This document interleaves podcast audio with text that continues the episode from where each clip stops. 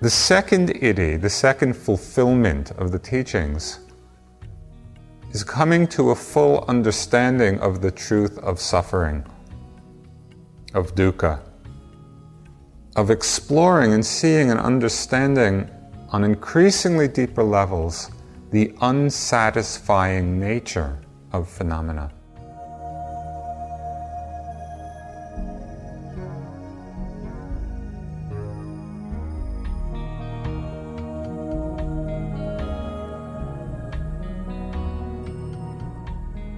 Welcome to the Joseph Goldstein Insight Hour. This podcast is an expression of our shared interest in self discovery. Join Joseph as he shares his deep knowledge of the path of mindfulness. If you are interested in supporting this podcast, please go to BeHereNowNetwork.com slash Joseph.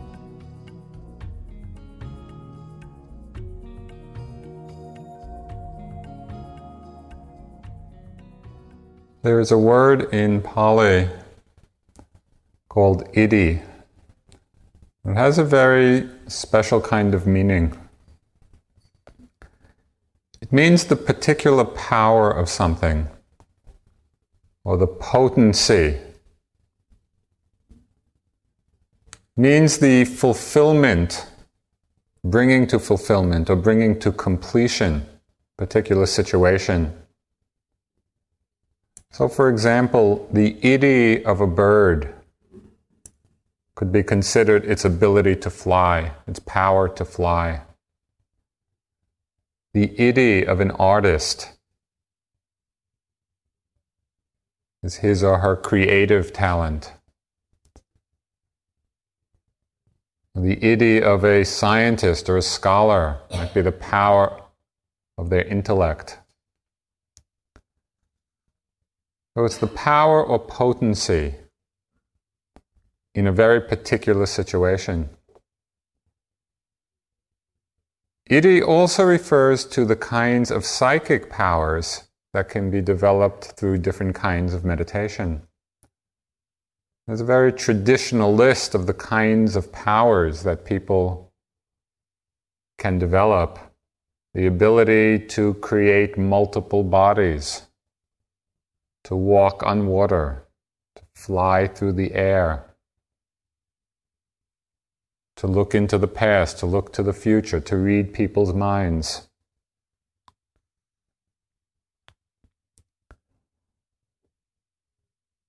The story of the Buddha's aunt, who actually raised him as he was a child. His mother died uh, shortly after giving birth. So he was raised by his aunt. Later, when he became Buddha, his aunt was the one who requested uh, for there to be the order of nuns. And she became a nun, and she became an arhat, fully enlightened. And she lived to 120. And just before she died, she was coming to pay respects to the Buddha. And the Buddha made a request of her, which was quite unusual, because he didn't usually do this. He requested her before she passed into parinibbana, or the death of an enlightened being, said, Please demonstrate uh, your powers so as to increase the faith of us lay people. And as it said in the texts, she flew into the air and she dove into the earth and she touched the sun and she touched the moon and she did all this. And finally she came to the Buddha and said, Is that enough? Please let me. Please let me come to rest. so the Buddha gave his assent and she passed away. So, on rare occasions, you know, when, when it was felt appropriate, the Buddha either himself or would request of somebody to demonstrate these powers of mind. But mostly they're considered quite inferior. Inferior iddhis, inferior powers. Because the Buddha saw the danger of these kinds of powers, the danger of getting attached to them. And really losing sight of what the teaching is all about.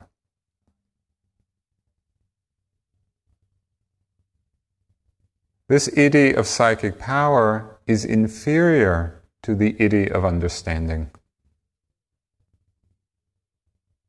And the Buddha was asked what the true miracle was. He said the real miracle is the awakening of people's minds.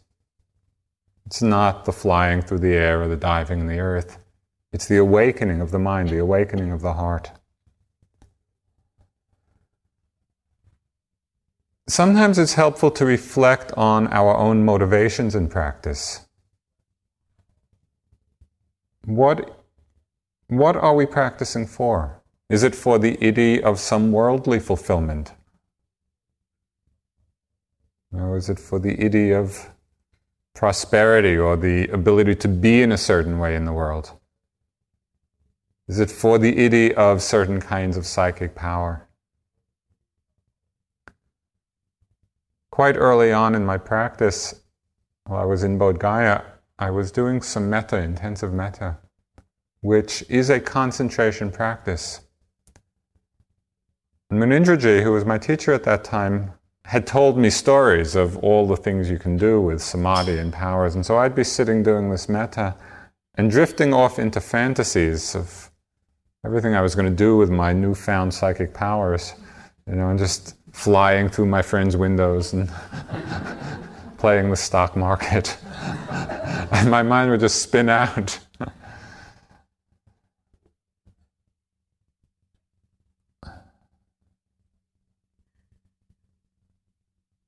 are we practicing for those rather inferior kinds of results? Or are we really practicing for the highest iddhi, for the real awakening of understanding?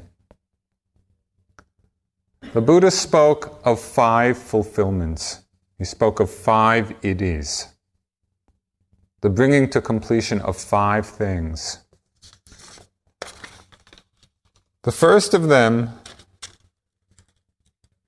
is called the fulfillment of special knowledge of the Dhamma.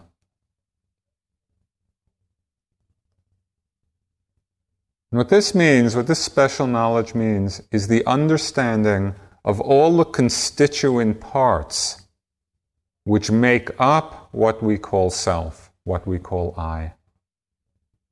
Looking very carefully and exploring all of the elements of the physical body, all of the elements of the mind. The noting is a very helpful tool in terms of getting a clear picture of what the constituent elements are. It's as if in each moment, with the noting, we're framing that moment of experience. And so we see very clearly. We see the sensations in the breath. We see the sensations in the body. We see the sensations in movement. as we note them, we are framing that experience. And so we get a very first hand, direct experience of these physical phenomena, these physical elements. The physical aspects are quite tangible. They're not so difficult to see. Our mind may wander a lot, but when we're actually paying attention, these physical aspects become fairly clear to the mind. Becoming aware of the mental constituents mm, is somewhat more subtle. That is, being able to see in the moment of its arising a thought. Really to see it, to understand what the nature of a thought is. Not the content, not the story, but thought as a phenomenon. We look directly at the nature of an emotion the different kinds of moods that arise in the mind. These are quite subtle. Takes a refined awareness and a strong attention to be able to note, to be able to frame that experience so we see it clearly.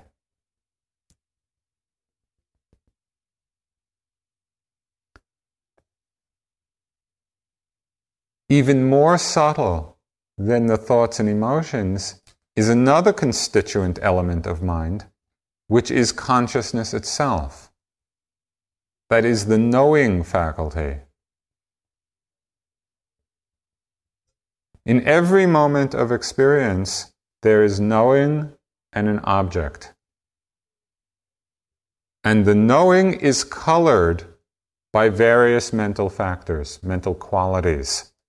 The knowing may be colored by greed, by anger, by hatred, by discursiveness, by love, by compassion, by wisdom. And so, what we are, what we're calling self, is really a progression of knowing an object, knowing an object, knowing an object, arising and passing away in every moment.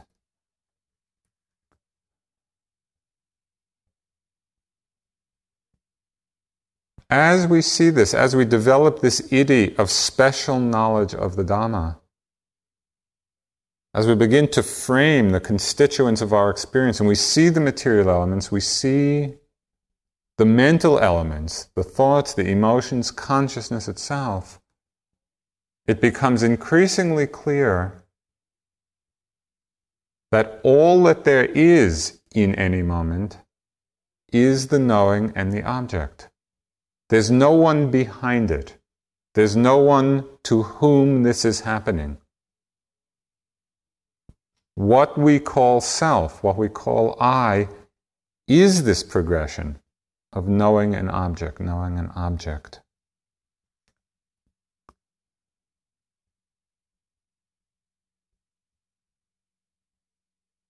This understanding, in Pali it's called the insight into nama rupa, mental, physical phenomena, mental phenomena, to see that this is what makes up the sense of self. When we don't see it clearly, when we have not fulfilled this iddhi of understanding, what happens is that we identify with various of these constituent parts, taking them to be I, taking them to be self. And you undoubtedly have seen many times the moments of identification with a thought. I'm thinking. I'm feeling something. I'm angry. I'm happy. I'm sad. My pain. All of that is the addition through the identification process of a sense of ownership, a sense of self, which is extra.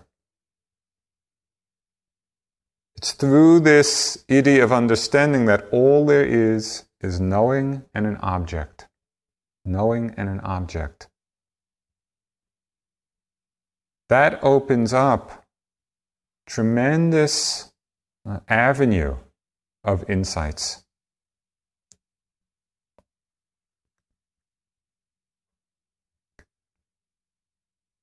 The noting as a tool is an extremely helpful technique for learning to see clearly the distinction between knowing and the object. For example, when we're experiencing some burning in the leg, we bring our mind to it and we get past the concept of leg. We're actually with the sensation and we're just feeling burning, burning. And we can recognize the burning as physical. It's a physical element. It's clear that in the noting of it, that the physical element of burning is one thing, and the mental noting is another. We really can see in that moment that there are two processes going on the mental event of the noting and the physical event of the burning. So already we're beginning to see, to distinguish these two phenomena mental phenomena and physical phenomena. When we see it clearly through the noting process, the mind can make the next step and a more subtle step to distinguish the knowing from the physical. Not only the noting, which is the word burning, burning, but the mental phenomena of knowing And as we look carefully, moment after, after moment, it becomes so clear to the mind that the knowing is different than the object. That there are two things happening simultaneously.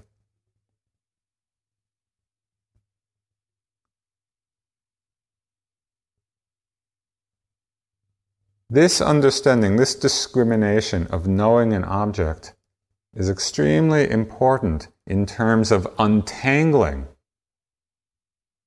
or unknotting the sense of I, the sense of self.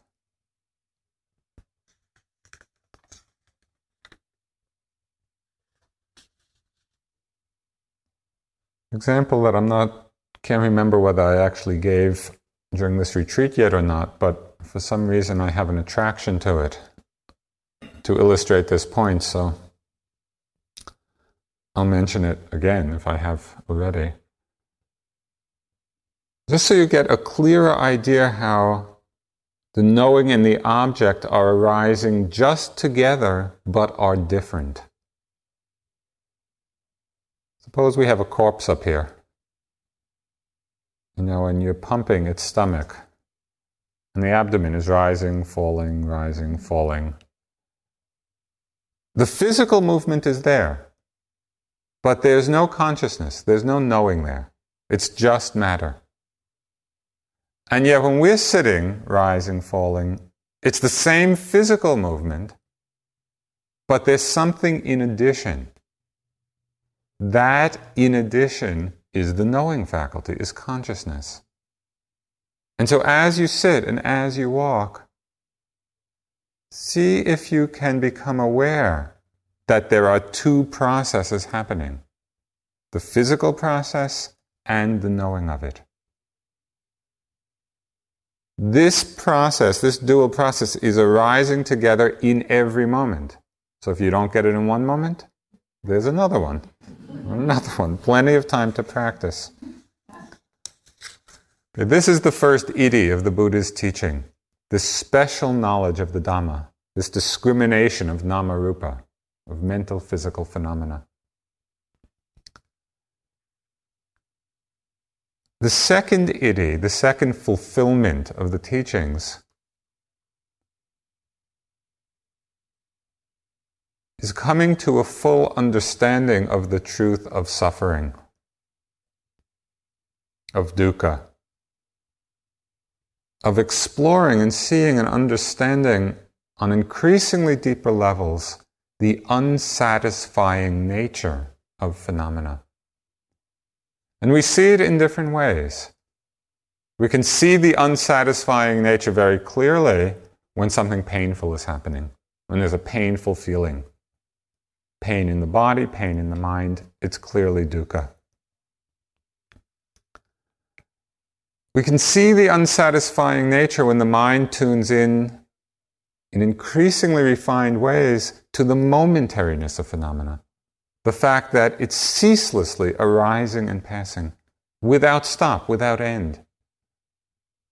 Often reminds me of water going over the lip of a high waterfall continually, just without stop, without rest. That's our mind. Just every object coming and dissolving, coming and dissolving. And when we see that, when we see that what this is, is this process of continual, momentary, ceaseless change. We see the unsatisfying quality of that. There's no rest, there's no peace in that.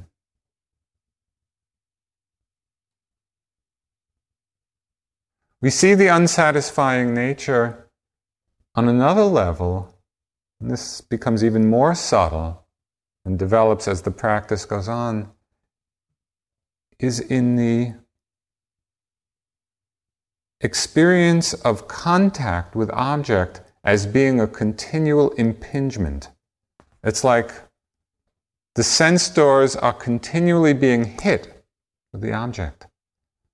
And as we get more sensitive to what the process actually is, we begin to experience each moment as this is being hit by the object. There's a rather graphic image in the text which describe the awareness of contact when we really tuned in very precisely to that moment of contact. I hope you'll manage this image. it's, it's the image of how a skinned cow would feel, you know, as it comes into contact with outside objects. You know, just it's quite horrible, actually. you know, the rawness and the sensitivity, and the, that's what you have to look forward to in your growth in practice. Of course, there will be perfect equanimity at that time. So, so you need not fear. But it really opens us. You know, it's not by. Mm,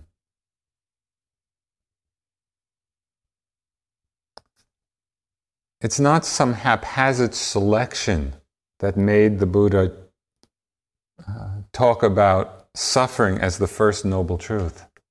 You know, it's because it's so important to see it and it's so difficult to see. It takes a, a tremendous quieting down to begin to see suffering in its various aspects.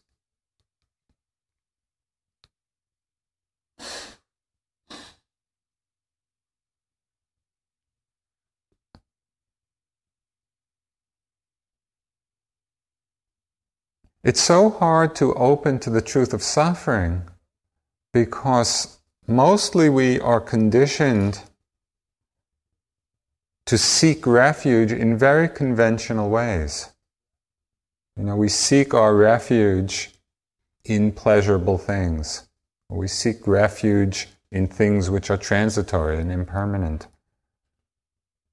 And it's as if we blind ourselves or we don't make the necessary effort to stop, to open, to sensitize ourselves enough to really feel what's going on. The paradox of it, and this is a tremendous spiritual paradox, is that the more we open, the more we know and understand this truth of suffering, the lighter the mind becomes. The mind becomes more spacious, more open, more light, happier from opening to what is true, to what is really there.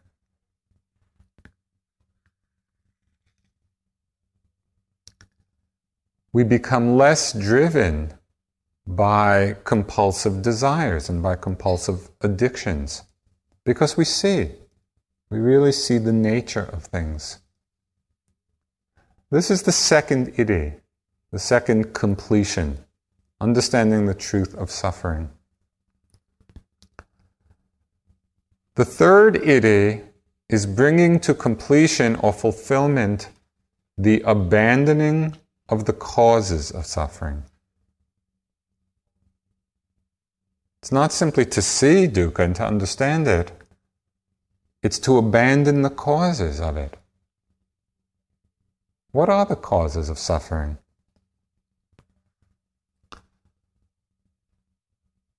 What causes suffering are kilesas. Carol talked about them last night. This is, as she mentioned, translated in various ways these afflictions of the mind, or torments of the mind, or defilements of the mind.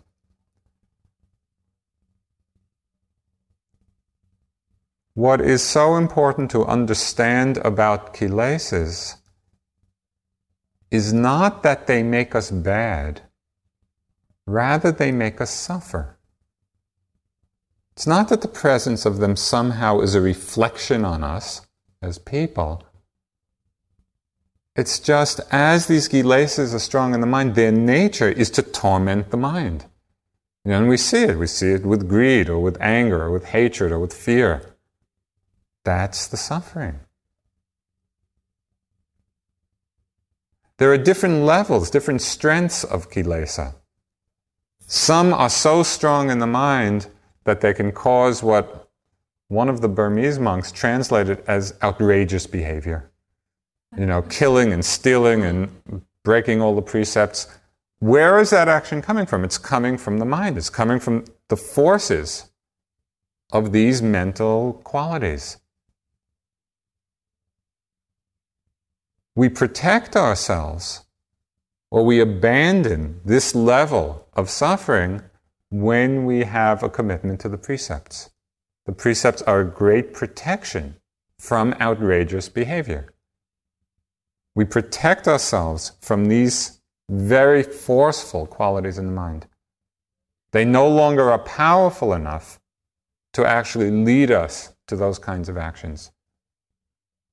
We've brought in a stronger force. And that's the force of Sila.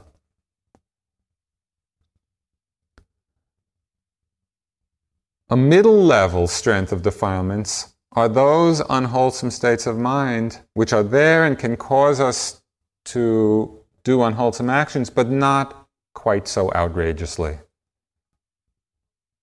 Now, there may be unwholesome actions of body or speech, but they're not excessive. And the third and most subtle level of kilesa are those that are called latent latent defilements or latent afflictive tendencies, where they're not, they're not present in the moment, but given the right, given the right circumstances, they will arise.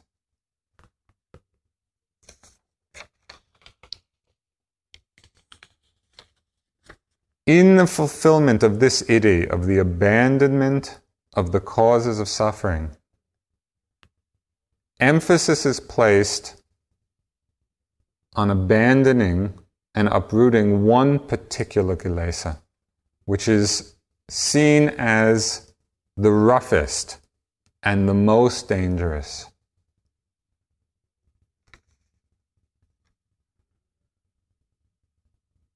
Great emphasis is placed on the weakening and uprooting of this kilesa of the belief in self, in I. Because as long as the mind is afflicted by this wrong view, by this incorrect perception of things, it leads us on to perform all other kinds of unwholesome actions. We have an incorrect view of who we are, of what this mind and body are about. And so it becomes the root cause of so many other kinds of unwholesome actions, of states of mind which lead to suffering.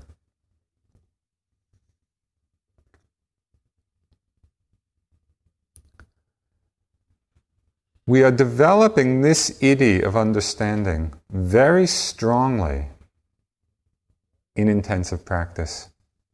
The work that you're doing now is extremely powerful in weakening this root kilesa of self. And there are many ways, you know, that you can experience it very directly in your practice. Reflect for a moment the difference between being lost in a thought and identifying with it, and either the seeing it just as it arises or the coming out of it and being able to note thinking. Right in that moment, we've gone from the creation of the sense of I, the feeling of the sense of I, to a place of openness of mind, freedom from that sense.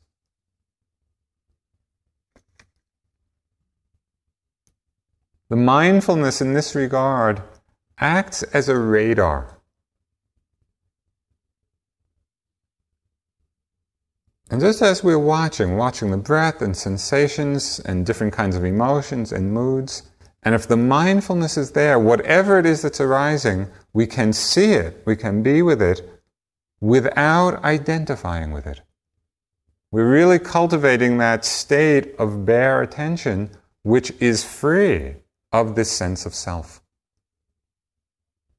And so the practice, in a very deep way, is purifying the mind of this very crucial kilesa, the one that has caused so much suffering in our lives.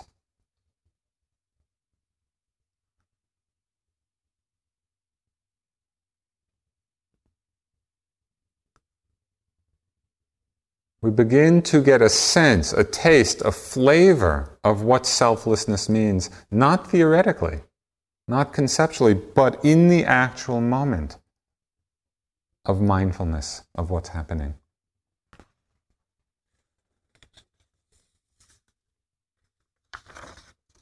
This understanding is not new. It goes back to the time of the Buddha and for countless Buddhas before him. All the way from the time of the Buddha up until now. I'd like to read to you some lines of a poem by a 14th century samurai, Japan. The name of this poem is I Have No Parents. I have no parents. I make the heavens and earth my parents. I have no home. I make awareness my home. I have no life or death. I make the tides of breathing my life and death. I have no divine power. I make honesty my divine power. I have no friends. I make my mind my friend. I have no enemy. I make carelessness my enemy. I have no armor. I make benevolence my armor. I have no castle. I make immovable mind my castle. I have no sword. I make absence of self my sword.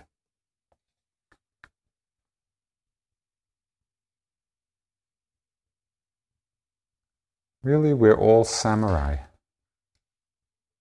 making absence of self our sword. It's the sword of wisdom, which cuts through ignorance, which cuts through illusion. That's the practice that we're doing in each moment. The first iddhi is of the special knowledge of the Dhamma, the discrimination between nama rupa, mind and matter, seeing that distinction clearly. The second iddhi is the fulfillment of understanding of the truth of suffering, of opening to it, seeing it on all its different levels.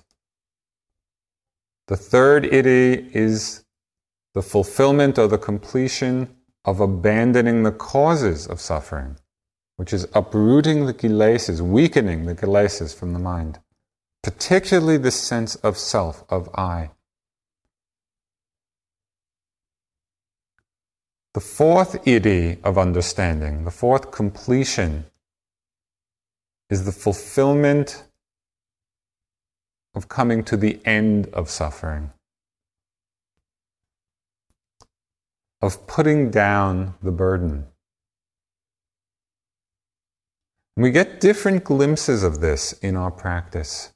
We can really see the end of suffering in different ways. We can see the end of suffering just at that moment when a vanishes, dissolves. Pay careful attention to those times when the mind is caught and identified with desire or sleepiness or fear or anger or ill will. And see if you can catch that moment. You're noting it, noting it, anger, anger, anger, anger, anger. And at a certain moment, that anger stops. See if you can see clearly the difference in the mind state. There's a kind of tightness and contraction and burning, and then the mind is free. It's released. Right in that moment, you have a taste of the end of suffering. And it's real. It's, it's in our own experience. It's not some nice idea. Every time we become aware of a thought as opposed to being lost in a thought, we can experience that opening of the mind. Now, an experience which is quite familiar, I think, to most of us is that sense of having gone to the movies and having become totally absorbed in the story. And the movie ends and you walk outside, and it's as if there's just a reality shift. It's, you know, this kind of little jolt. We're back. In a sense, it's like waking up. Oh, yeah, that was just a movie. How much are we lost in the movies of our mind? You know, and in every moment, when we see it, when we can catch it, when we can recognize it, it's like that moment of awakening. Oh, yeah, it's just a thought. It's not the big drama that I thought it was. And there's a moment of freedom there, there's a moment of the end of suffering.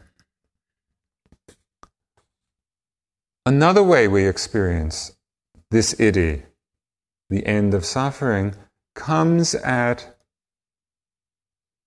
the stage in practice called equanimity about all formations, where the mind has come to a place where it is perfectly poised, perfectly equanimous. Things are coming and going, and there is no movement of the mind at all. It's said that this state, this stage of insight, is comparable to the mind of an arhat, of a fully enlightened being. We may reach it and touch it and experience it for some time and then come out of it, but that's the taste of what the mind is like of someone who is completely free. So we have a very genuine experience of the possibilities. And the last way of experiencing this fulfillment of the end of suffering is that opening to the end of all conditioned phenomena, going beyond all conditioning, the realization of Nibbana.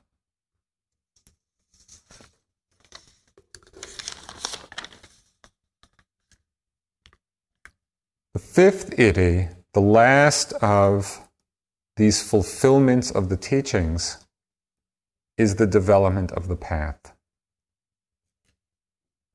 Actually, fulfilling all the constituents of the path which leads to the end of suffering.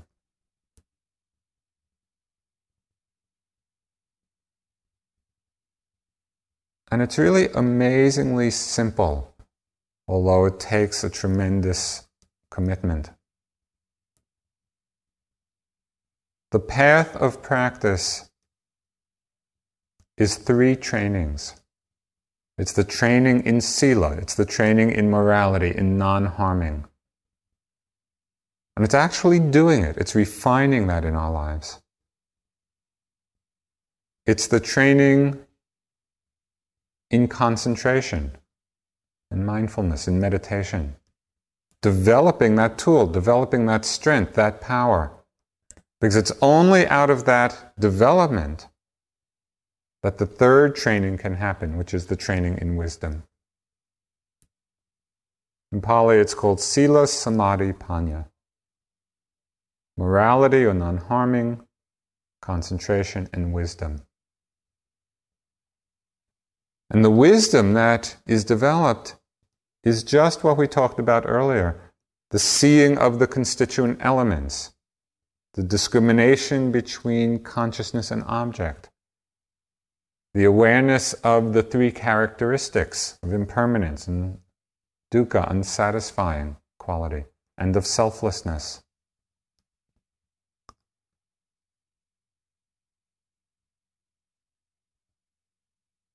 These are the five iddhis, the five fulfillments of practice. When these are complete, then we have brought to perfection the teachings. One of the phrases that is found very often in the text and which has always been a source of great inspiration to me. It's one of the phrases of the songs of enlightenment, you know, of, as people would practice and actually become free, they would utter a song. This was a song of freedom. And often one of the lines in these songs, done is what had to be done. And when I read that or hear that or contemplate that, it's such an inspiration to think that we actually can bring it all to completion. Done is what had to be done. It'll be a wonderful moment when we can sing that song. So the question for us is it possible? Can we actually do it?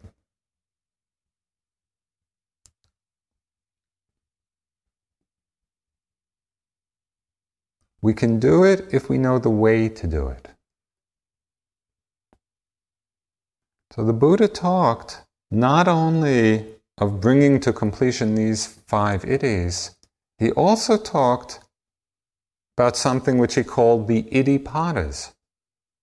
That is, the road to success, the road to power, the road to fulfillment, or the basis. And this is a very interesting discussion because The Buddha is teaching about four qualities, any one of which becomes the road to success. And they're really four qualities of character, quite different from one another.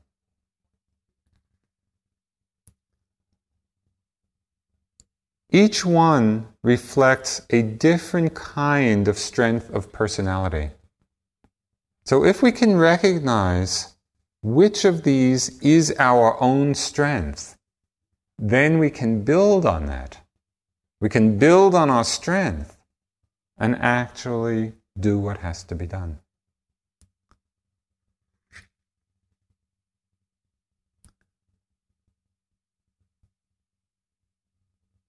Sometimes people have the idea that Dhamma practice is a living without any passion, without any fire. You know, very passive. And that is a very mistaken notion. And as we talk about these four iddhipadas, or roads to success, roads to power, you will see that each one of them involves a tremendous passion, a tremendous fire. It's a tremendous commitment which fills our lives. The first of them, the first quality of character, of personality, which is a strength for us, is that of zeal. Strong desire to do, desire to accomplish something. It's the feeling in us that there's nothing which can obstruct us. We have such a strong desire to accomplish that nothing becomes an obstruction. It's the feeling of not willing to be satisfied until we actually have realized our aim.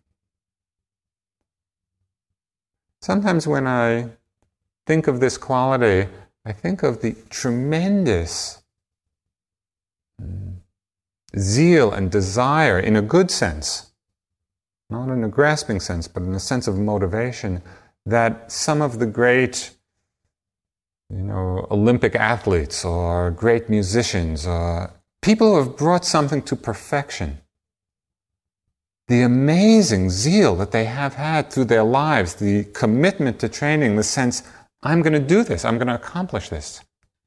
And they do based on that quality, based on that strength of mind.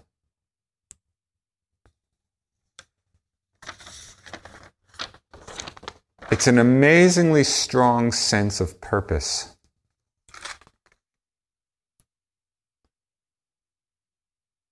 So that's one of the roots, one of the bases for success in practice.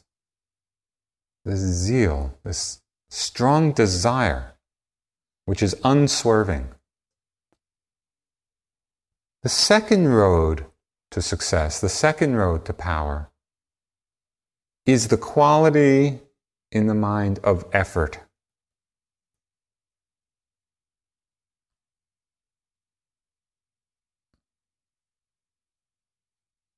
A person who has this strong quality of the heart, and it really is a heart quality,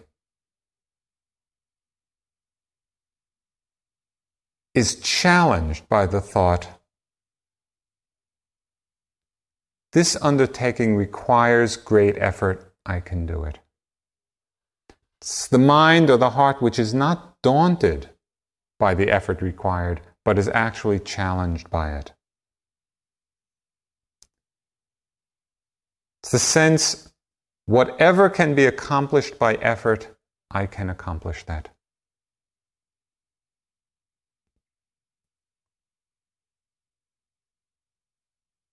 The image that comes to mind right now is just, it was some time ago, I can't remember exactly when I read it in the newspaper.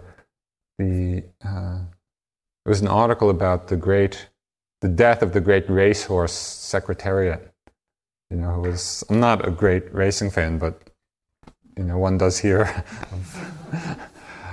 and that, the article was really beautiful because it was, it was really, it was a eulogy to the greatness of heart of this horse and how it manifests so superbly in all those races, you know. And it really is that quality of putting out effort without holding back.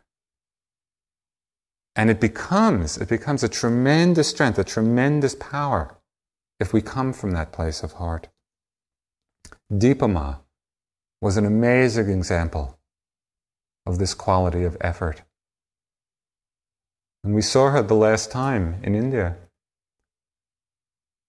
After some talking, she turned to me and said, You know, you ought to sit for two days. And she didn't mean a two day, two day retreat. She meant one sitting. just sit for two days. And I just started to laugh. and she looked at me and with, with this tremendous kind of compassion and urging, she said, Don't be lazy. Uh, because she had this amazing capacity for effort you know, with the kind of results that that quality, that strength of mind brings. People with this power, this characteristic, you know, who have this strong sense of ability to make effort, they're not daunted by how long it is, how long it takes, how difficult it is takes months, it takes years, it doesn't matter because that effort is there and it's strong. There's a very strong quotation from the Bodhisattva, the Buddha before he was enlightened. He also had this, this great quality. He said, If the end is attainable by human effort, I shall not rest or relax until it is attained. Let only my skin and sinews and bones remain. Let my flesh and blood dry up. I will not stop the course of my effort until I win that which may be won by human ability, human effort, human exertion. So it's, it's a wonderful quality when we have that attitude, you know, the inspiration of that energy. There's another road to success. Maybe you haven't quite found your, your road yet. This third one might appeal to you.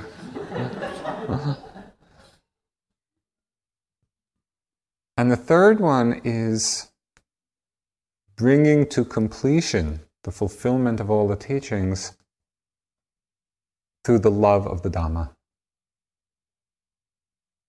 Where this love of the Dhamma, love of the truth, is so strong that it keeps our mind continually immersed in the practice, in understanding. And really, it, it, this quality, there's a great purity of consciousness in this, great purity of heart.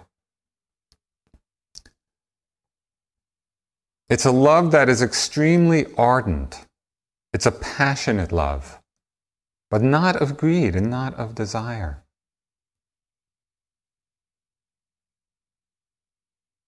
You know, when you are first in love in the more ordinary sense, you know, you know that it's the experience of the mind being filled so much of the time with that person. This road to power, road to success, is the love of the Dhamma that has that level of intensity. Where always that's what's on our mind. We're reflecting on it and we're practicing it. And the love of the Dhamma keeps us going. It's the sense that nothing else is of equal importance. That the Dhamma is our highest love, it's of the highest value. the last of the roads to power, roads to success, is the quality of inquiry or investigation. Some people have a very strong bent in this way. Just that interest in understanding the deepest and most profound parts of the teaching, most profound aspects of the teaching, not satisfied to know just the surface of things. This is the mind which can grasp easily the immensity of samsara, you know, this round of rebirths, and the immensity of the planes of existence and the implications of that vastness of vision for our lives, for our unfolding, the potential for suffering that exists in that vastness, and the possibilities for freedom in it. This is the kind of mind that takes the deepest satisfaction in just probing and investigating the deepest aspects of the teachings.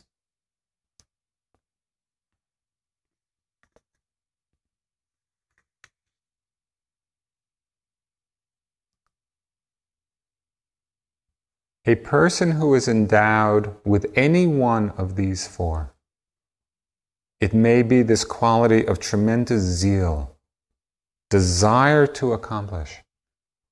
It may be that characteristic of tremendous effort, an effort that cannot be stopped.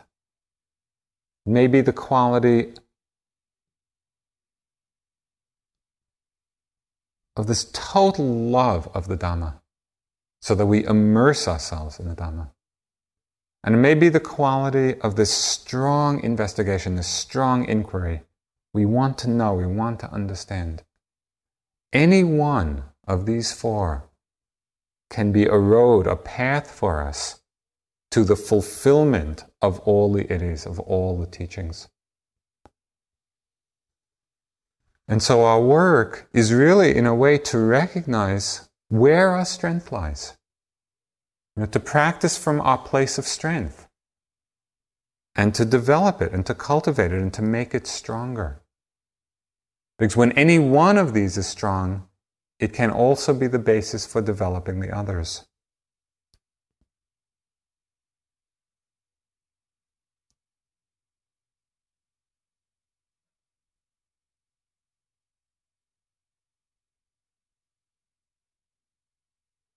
So, the great challenge for us in our practice is to be able to understand how to work, how to do the work of awakening, to do the work of realization. And seeing that the actual path lies in bringing these qualities of heart and mind to each moment. The path of awakening is moment to moment, it's right here. So, can we hold the vision and be complete in our attention in the moment?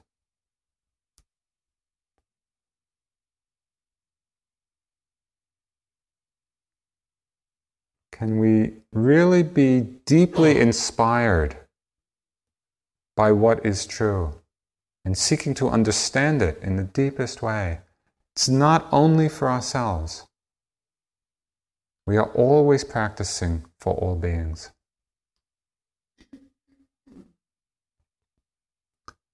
Let's sit for a few minutes.